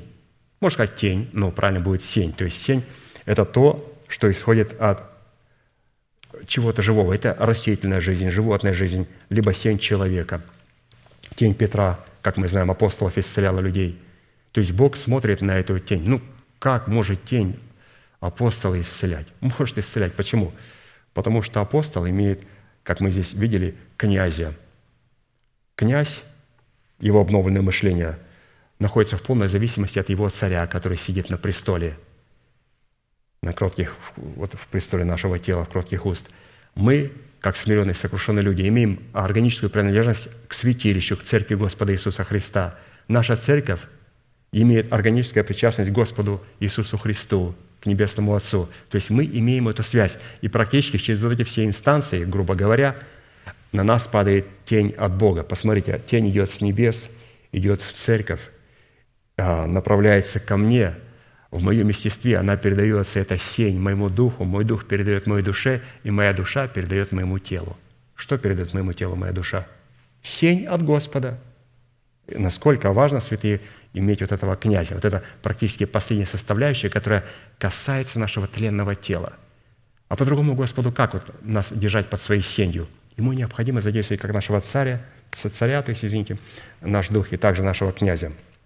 Хорошо, вот такие вот а, четыре составляющие, которые были у нашего князя. А теперь, теперь, чтобы испытать правление нашего князя в пределах границ, обуславливаемых нашей сущностью, нам необходимо будет испытать себя на наличие других шести признаков, которые обнаруживают себя в наших словах, в наших поступках, а именно вот шесть составляющих, через которые мы можем определить, что князь у нас правит в естестве нашего тела. Во-первых, очи видящих не будут закрываемы. Во-вторых, уши слышащих будут внимать. В-третьих, сердце легкомысленных будет уметь рассуждать. Четвертое, косноязычные будут говорить ясно. Пятое, невежду уже не будут называть почтенным. И шестое, и о коварном не скажут, что он честный. Итак, давайте посмотрим а, вот эти шесть признаков коротенько и определим, есть ли у нас князь, который правит по правде Божьей. Итак, первый признак в данной аллегории, по которому следует судить о достоверности выше приведенных четырех составляющих, каких составляющих, что наш князь является защитой, покровом, источником и тенью для нас, то Бог будет проверять вот по шести этим составляющим. Вот первая из этих шести составляющих будет состоять в том, что очи видящих не будут закрываемы. Это говорит о том, что мой князь, моя душа является защитой, покровом, источником и тенью. Почему? Потому что в моем естестве очи видящих не будут закрываемы. Суть как данного признака, этих преследующих, последующих за ним признаков состоит в том, чтобы благородство нашего князя в достоинстве нашего мышления, обновленного духом нашего ума, состоит в том, что ему дано знать тайны Царства Небесного, которые Бог содержит в сокровищнице своих притч – который является языком Святого Духа. И сие знание будет состоять в том, что наши очи, в отличие от категории душевных людей, будут обладать способностью видеть, кем для нас является Бог во Христе Иисусе, что сделал для нас Бог во Христе Иисусе, и кем мы приходимся Богу во Христе Иисусе. Вот если у нас есть князь, Писание говорит, мы будем иметь очи, видящие, которые не будут закрываемы. А закрываются не тогда, когда мы забываем, кто является нашим Богом, что для нас сделал Бог – и кем мы приходимся Богу во Христе Иисусе. Необходимо постоянно видеть эти принципы. 1 Коринфянам 13, 9, 12. «Ибо мы отчасти знаем и отчасти пророчествуем, когда же настанет совершенное, тогда то, что отчасти прекратится. Когда я был младенцем, то есть душевным человеком, то по-младенчески говорил, по-младенчески мыслил, по-младенчески рассуждал». То есть не было князя. А как стал мужем, то оставил младенческое – Теперь мы видим как бы сквозь тусклое стекло, гадательно, то есть в душевности. Тогда же, когда будем духовными, лицом к лицу. Теперь я знаю отчасти, а тогда познаю, подобно как я познан. То есть насколько важно иметь князя. Это первый признак, что очи видящих не будут закрываться. Я буду постоянно смотреть на то, что для меня сделал Бог, кем для меня является Бог и кем я прихожусь к Богу в Иисусе Христе. Я это буду постоянно, постоянно видеть. Второй признак в данной аллегории, по которому следует судить о достоверности выше приведенных четырех составляющих, будет создать в том, что уши слышащих будут внимать. Ага. И сейчас мы определяем, мы смотрим, есть ли у нас князь, который правит по правде Божьей. Если есть, то это говорит о том, что у нас есть царь, который сидит на своем престоле – и сия способность будет создать в том, что наше сердечное ухо будет открыто и приготовлено, чтобы внимать благовествуемого Слову о Царстве Небесном, призванным воцариться в нашем теле. В отличие от того, когда мы находились в состоянии душевности, то не разумели и не думали о том, чтобы приготовить сердце свое к слушанию благовествуемого Слова о Царстве Небесном. Екклесиаст 4,17 написано «Наблюдай за ногою твоею, когда идешь в Дом Божий, и будь готов более к слушанию, нежели к жертвоприношению, ибо они не думают, что худо делают». То есть способность внимать Слову Божьему. Когда я иду на служение, я приготовлюсь для того, чтобы слышать Слово Божие. То есть я преклоняю свое ухо к благовествуемому Слову Божьему. Третий признак в данной аллегории, по которому следует судить о нашей достоверности выше приведенных четырех составляющих нашего князя – будет состоять в том, что сердце легкомысленных будет уметь рассуждать. Сия способность будет состоять в том, что наше сердце, которое ранее легкомысленное было, то есть не было мудрым, когда мы находились в душевности или же в душевном состоянии, оно теперь будет иметь возможность рассуждать, чтобы отличать чистое от нечистого и святое от несвятого. Иов 34, 1, 4. И продолжал Елеуи и сказал, «Выслушайте, мудрый, речь мою, и преклоните ко мне ухо рассудительные, ибо ухо разбирает слова, как гортань различает вкус в пище. Установим между собой рассуждение и распознаем, что хорошо». То есть уметь рассуждать. То есть вначале мы увидели о том, что признак будет уши слышащих будут внимать, и вот третий признак не будет легкомысленных, то есть мы будем иметь возможность рассуждать над благовествуемым словом. Это о чем говорит, что у нас есть князь. Третий признак, через который мы определяем, что легкомысленные будут иметь способность рассуждать. Все, я начинаю рассуждать над тем Словом Божьим, которое я услышал в Церкви Божьей. Четвертый признак в данной аллегории, по которому следует судить о достоверности выше приведенных четырех составляющих, будет состоять в том, что косноязычные будут говорить ясным. Сия способность будет состоять в том, что у нас появится способность исповедать веру Божью, пребывающую в нашем мудром сердце.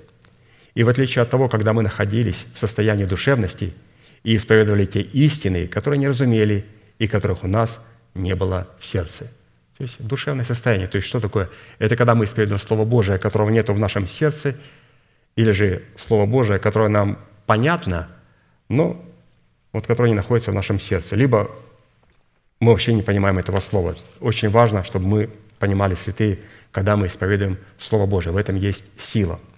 Когда мы исповедуем Слово Божие, и мы понимаем, что в этом Слове есть. Пятый признак в данной аллегории, по которому следует судить о достоверности выше приведенных четырех составляющих, будет состоять в том, что невежда уже не будет называться почтенным. То есть вот эти вот качества очень важны. То есть чтобы поч... невежду больше не называть почтенным. В данной аллегории невежда – это человек, который, полагаясь на способности своего интеллекта, полагая, что просвещен в законе истины, в то время как ничего не знает – вот такой невежда. Это человек, который полагается на способности своего интеллекта, думая, что он просвещен, в то время как он совершенно не знает так, как должно знать. Вот как сказали а, фарисеи, когда они послали служителей и говорят, ну-ка возьмите Иисуса. Они вернулись и говорят, мы не смогли его взять. Он говорит, почему? Говорит, слушайте, мы никогда не слышали, чтобы так люди проповедовали. Мы никогда этого не слышали. Мы открыли рты и слушали его проповедь. И он сказал, а, уверовал ли в него, в Иисуса, кто из начальников или из фарисеев? Да в него никто не уверовал из начальников, из фарисеев, только народ верит в него. Но этот народ невежда в законе, проклят он. Посмотрите, как фарисеи сказали о народе, которые веровали в Господа Иисуса Христа. Они говорят, что этот народ невежда, и он проклятый. А говорят, а уверовал ли кто-то в Иисуса из начальников или из фарисеев? Да никто. Ну как никто? Вот Никодим – начальник фарисеев, он уверовал в Иисуса Христа, тайный ученик Иисуса Христа. Он уверовал. Но эти невежды, они не видя себя невеждами, они видят других невеждами. Ранее, когда мы находились в состоянии душевности, мы восхищались знанием и успехом подобного рода невеждам, то после того, как мы обновились духом нашего ума, или же когда у нас появился князь, который правит в нашем естестве по правде Божией, мы перестали рассматривать этих людей и называть их почтенными – Притча 12.1. «Кто любит наставление, тот любит знание, а кто ненавидит обличение, тот невежда». А Писание говорит, что невежда не будут называть почтенным. То есть человек, который не хочет принимать и не может принимать обличение, Писание говорит, что такой человек никогда не будет почтенным, и мы должны относиться к этому человеку как к почтенному. И шестой признак в данной аллегории, по которому следует судить о достоверности выше приведенных четырех составляющих, он будет состоять в том, что о коварном не скажут, что он честный. Если, находясь в состоянии душевности, мы воспринимали худую молву о наших ближних из уст человека, воспринимая его как честного свидетеля, то, когда наше мышление было обновлено духом нашего ума, мы будем рассматривать такого человека коварным. Вот посмотрите, как определить, если у меня князь? Это о том, когда человек распространяет худую молву. Вот такой индикатор. Человек распространяет худую молву о наших ближних, и мы как воспринимаем его? Как честного свидетеля. Вот для нас он будет честным свидетелем тогда, когда у нас мышление наше не обновлено духом нашего ума, и когда у нас нет этого князя. И наличие нашего князя определяется, когда мы просто говорим, набираемся мужества, садимся на престол, и мы говорим, я бы не хотел принимать поношение на моего ближнего. То есть не надо хамить, надо просто сказать, что я не готов и не хочу принимать поношение на моего ближнего. Потому что я не несу за него ответственность, и ты тоже несешь за него ответственность. А пастор об этом знает? Вы знаете, если вы об этом знаете, то пастор об этом тоже знает. Мне вот иногда подходит, говорит, а пастор об этом знает. Я говорю, вы знаете, я в нашей церкви последним все узнаю. Если я это знаю, это говорит о том, что пастырь об этом тоже знает. Это очень опасно. То есть мы должны понимать, что э, мы не имеем права давать некоторым людям оценку, а вот так, а вот так, а правильно, а неправильно. То есть есть человек, которого Бог поставил в церкви. Конечно же, он знает. Конечно же, он беседует с людьми. Конечно же, он молится за людей. Конечно же, он это знает. Если я это знаю, если мы это знаем, то он это тоже в первую очередь будет знать. Поэтому мы должны понимать, что о коварном человеке не скажут, что он честный человек. О коварном скажут, что он коварный человек. Притча 16, 27, 29. «Человек лукавый замышляет зло, и на устах его как бы огонь палящий. Человек коварный сеет раздор, а наушник разлучает друзей. Человек не благонамеренный развращает ближнего своего и ведет его на путь недобрый». Итак, подвести черту по шестью признаками, которые подтверждают истинность выше приведенных четырех составляющих, представим слова пророка Исаии, приведенным Христом в диалоге со своими учениками, которые спросили его, почему он говорит притчами. Матфея 13, 10, 17. «И, приступив ученики, сказали ему, «Для чего притчами говоришь им?» Он сказал им в ответ, «Для того, что вам дано знать тайны Царства Небесного, а им не дано. Ибо кто имеет, тому дано будет и приумножится. А кто не имеет, у того отнимется и то, что имеет. Потому говорю им притчами, что не видя не видят, и слыша не слышат, и не разумеют.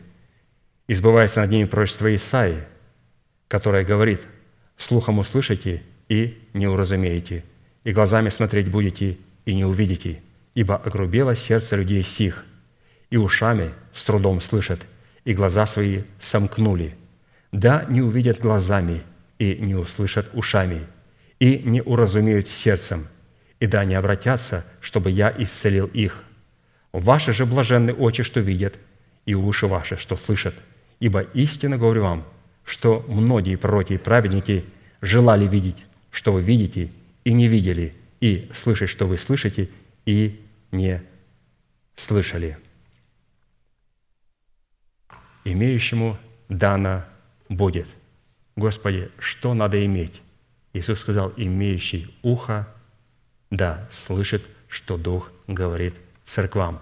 У нас есть ухо, и мы слышим Слово, и мы будем благодарить Бога за то Слово, которое мы слышали, то Слово, которое было передано нам через нашего пастыря, брата Аркадия. Вы можете послушать это, пробовать в оригинале.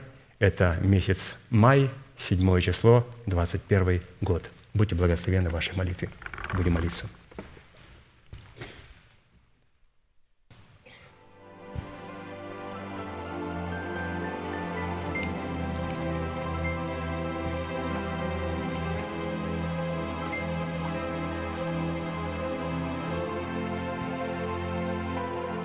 Дорогой Небесный Отец, во имя Иисуса Христа мы благодарим Тебя за великую привилегию быть на месте – которая чертила десница Твоя для поклонения Твоему святому имени. Мы благодарим Тебя, Господь, что на этом месте пребывает страх Божий, потому что на этом месте пребывает Слово Твое. Слово Твое, Господь, которое Ты возвеличил превыше всякого имени Своего. И мы, Господь, сегодня, смотря на Тебя и смотря на тех посланников, которых Ты послал в нашу жизнь, также хотим возвеличить Слово в своей жизни. Мы благодарим Тебя, Господь, что сегодня Ты позволяешь нам смотреть, как смотришь Ты. Мы, Господь, смотрим с вершины скал и с вершины холмов. Ты называешь нас, Господь, народом, который живет отдельно и между народами не числится. Но Ты, Господь, исчислил нас. Ты исчислил, Господь, песок Израиля и число четвертой части Израиля. Ты исчислил, Господь, всех тех, которые Ты называешь избранными из числа званных.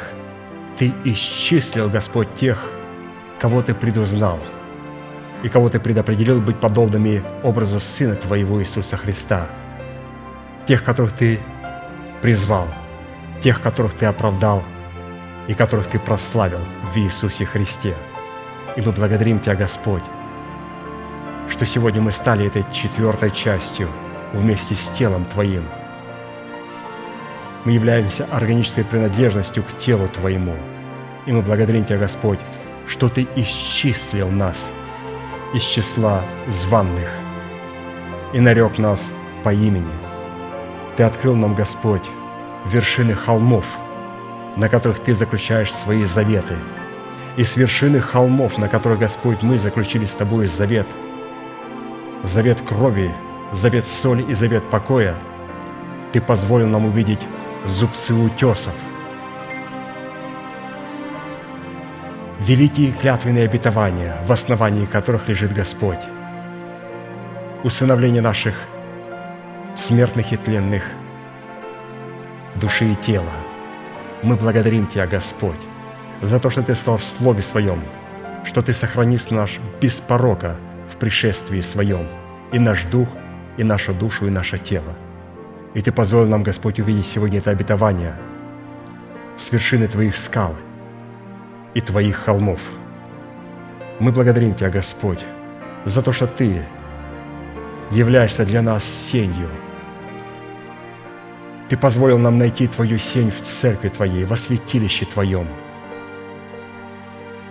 Ты позволил нам, Господь, обрести Твою сень, когда мы стали органической причастностью к телу Твоему, и мы признали человека, которого Ты послал в нашу жизнь. И наше сердце сработает со словами человека, который стоит над нами, для того, чтобы, Господь, наши уста могли исповедать веру нашего сердца и быть в содружестве с Твоими устами. И мы благодарим Тебя, Господь, за ту сень, которая пребывает на этом месте, что мы не просто признали Твой Сион, Твою церковь, мы признали Твой божественный порядок и того человека, Господь, которого Ты дал нам, и которого Ты поставил над нами, чтобы для нас и через Него давать нам и передавать свою сень, свою сень, которая станет достоянием нашего царя, нашего духа, и который передаст эту сень нашему князю, нашей душе, и наш князь, наша душа сможет распространить эту сень эту благодать для нашего тела, для всего Израиля. Благодарим Тебя, Господь, и мы молим Тебя, Господь, сегодня, чтобы все те субстанции, через которые Ты передаешь свою сень, через которую Ты передаешь свою благодать, были восстановлены перед Тобою. Благодарим Тебя, Господь, за то, что Ты продолжаешь царствовать, восседая на престоле Твоем. Благодарю Тебя за Сына Божия, который царственно сидит, одесную Тебя. Благодарю Тебя за Дух Святой, который величественно проявляйся в могущественном Слове. Благодарю Тебя за Сион Твой, через который Ты являешь сень. Но я молю Тебя о человеке, Господь, через которого Ты распространяешь свою сень который нуждается, Господь, сегодня в нашем молитве и в нашей мольбе к Тебе. Чтобы эта цепочка не была порвана, через которую Ты распространяешь для нас благодать. Мы молим Тебя, Господь, чтобы милость Твоя благо поспешила к полному восстановлению мужа сего перед лицом Твоим, чтобы он мог с дерзновением проповедовать Слово Божие – к чему он и призван.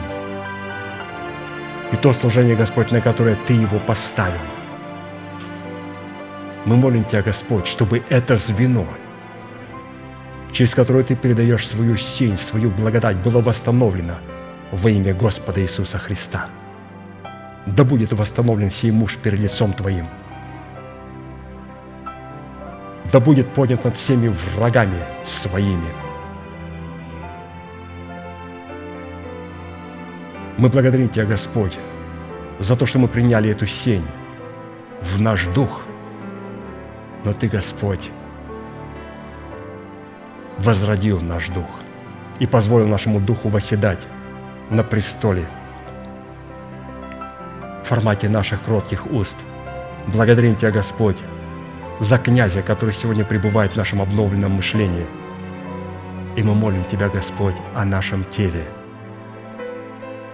как и о нашем пастыре, которым в этом звене нуждается об особой молитве, которую, Господь, Ты хочешь восстановить, чтобы возвеличить власть и могущество Твоей правды и Твоего суда. Да будет наше тело усыновленно искуплением Христовым. Мы хотим, чтобы Господь каждое звено, через которое Ты передал нам благодать, оно было восстановлено перед Твоим святым лицом. И поэтому, Господь, мы сегодня употребляем эту молитву для того, чтобы молиться – за тело нашего пастыря и за наши тела, которые сегодня также находятся в немощах и в болезнях.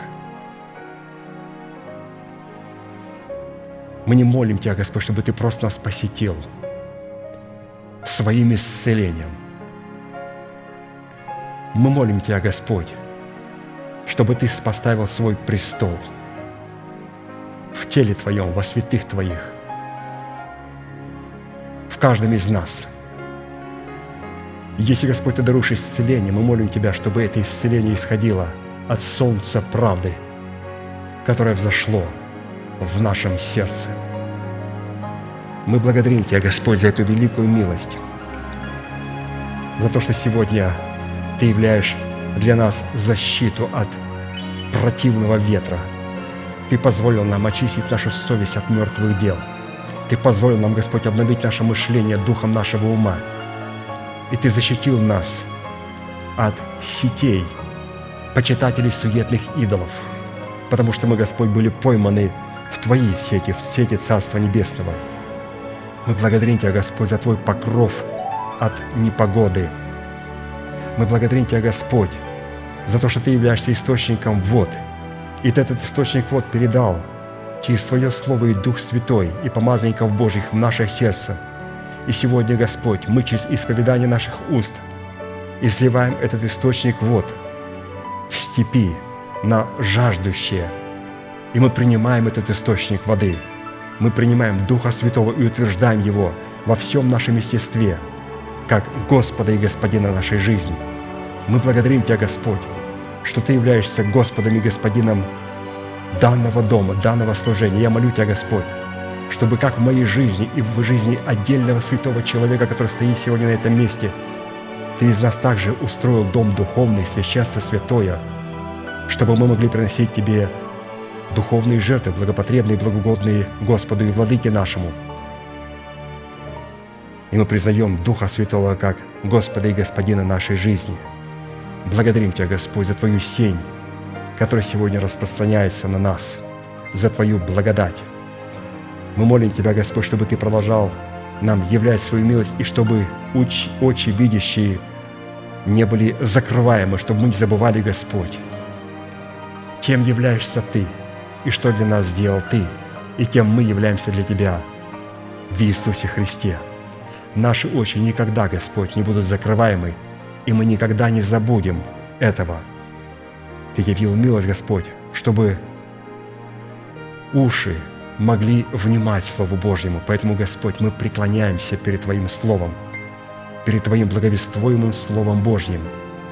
Мы благодарим Тебя, что Ты полагаешь хлебы на золотой стол хлебов предложения в субботу. И в субботу Ты снимаешь эти хлебы.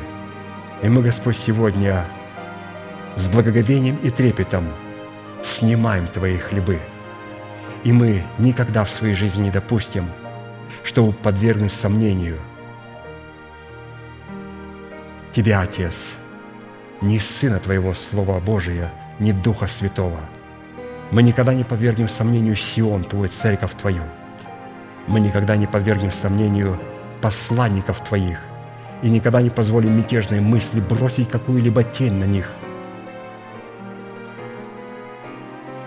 И мы благодарим Тебя, Господь, за то, что этот порядок сегодня находится и в нашем естестве.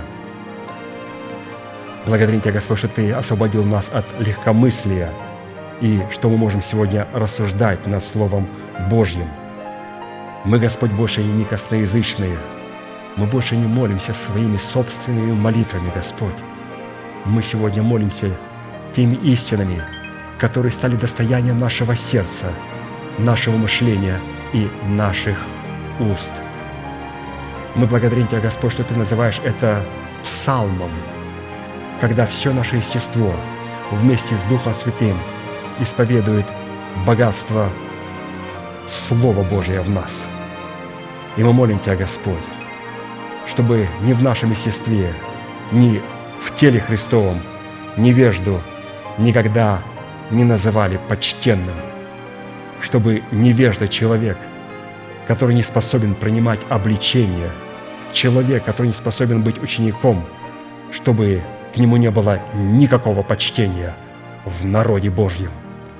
Но, Господь, чтобы было наше почтение направлено к тем, кто преклонил свое ухо к слышанию Слова Божьего. И о коварном, Господь, мы никогда не скажем, что Он честный. Поэтому, Господь, мы делаем решение, что всякий раз, когда мы слышим, нам говорят о святом человеке, за которого мы не несем никакой ответственности, мы будем закрывать свое ухо и не будем принимать слов, правильные они или неправильные. Раз мы, Господь, не несем ответственность, а в Твоем порядке есть тех, которых Ты поставил ответственными над этими людьми. Поэтому, Господь, позволь нам, чтобы Ты продолжал покрывать нас своей семьей, Твоей благодатью, признать Твой порядок в теле Христовом. Мы благодарим Тебя, Господь, за это служение. Мы благодарим Тебя за то слово, которое мы могли сегодня слышать. И мы, Господь, будем с трепетом ожидать того дня и того часа, когда Ты будешь продолжать учить нас через нашего пастыря, брата Аркадия. Мы верим, Господь, и мы знаем, Господь, что у Тебя есть еще нечто нам показать с Твоих вершин. Позволь нам, Господь, быть возведенными на эти вершины. Позволь нам, Господь, увидеть Тебя в красоте Твоей. Ты говоришь многократно и многообразно – Поэтому мы хотим, Господь, слышать Тебя в Слове Твоем, помазанным Святым Духом. Да будет благословенно имя Твое, и да будет оно прославлено на этом святом месте, наш великий Бог, Отец и Дух Святой. Аминь. Отче наш, сущий на небесах, да святится имя Твое, да придет царствие Твое, да будет воля Твоя и на земле, как и на небе. Хлеб наш насущный – подавай нам на каждый день, и прости нам долги наши, как и мы прощаем должникам нашим. И не веди нас в искушение, но избавь нас от лукавого, ибо Твое есть царство и сила и слава во веки. Аминь.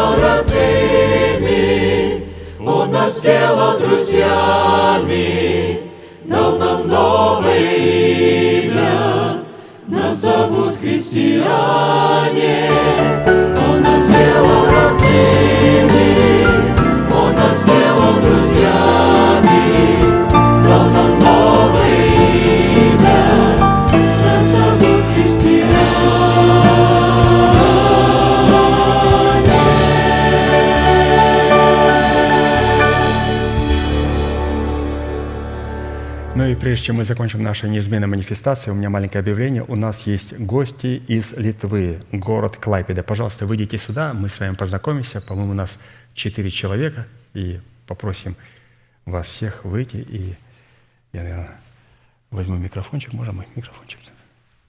Мы сейчас... Пожалуйста, вот выходите сюда, становитесь, и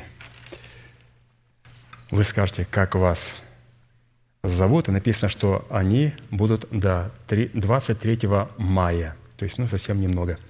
Ну, вот, пожалуйста, как вас зовут? Veronika, Вероника, Ruta, Рута, Silva, Сильва? Živile. Ага. Ну, последнее я воздержусь, а вы попробуйте сами. Хорошо, а, значит, улетают 23 мая, не на так долго, поэтому, святые, пожалуйста, это наши святые, город Клайпеда, э, страна такая есть Литва, Прибалтика. Поэтому прошу любить и жаловать, приглашайте в гости и будьте все благословенны. Ну, теперь давайте закончим наши неизменные манифестации. Пожалуйста, садитесь.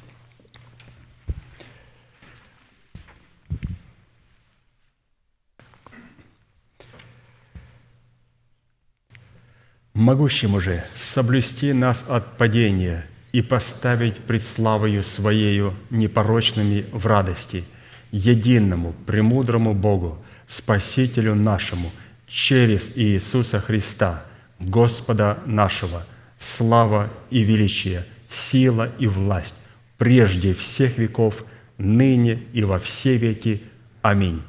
Ну, святые, наше собрание закончено, богослужение. Следующее собрание будет сегодня с 10 до 12 молитва бдения, также утреннее с 10 до 12 и общее богослужение в воскресенье с 12 до 2. Будьте благословены в вашем пути и в жилищах ваших, и, как наш пастор говорит, можете поприветствовать друг друга.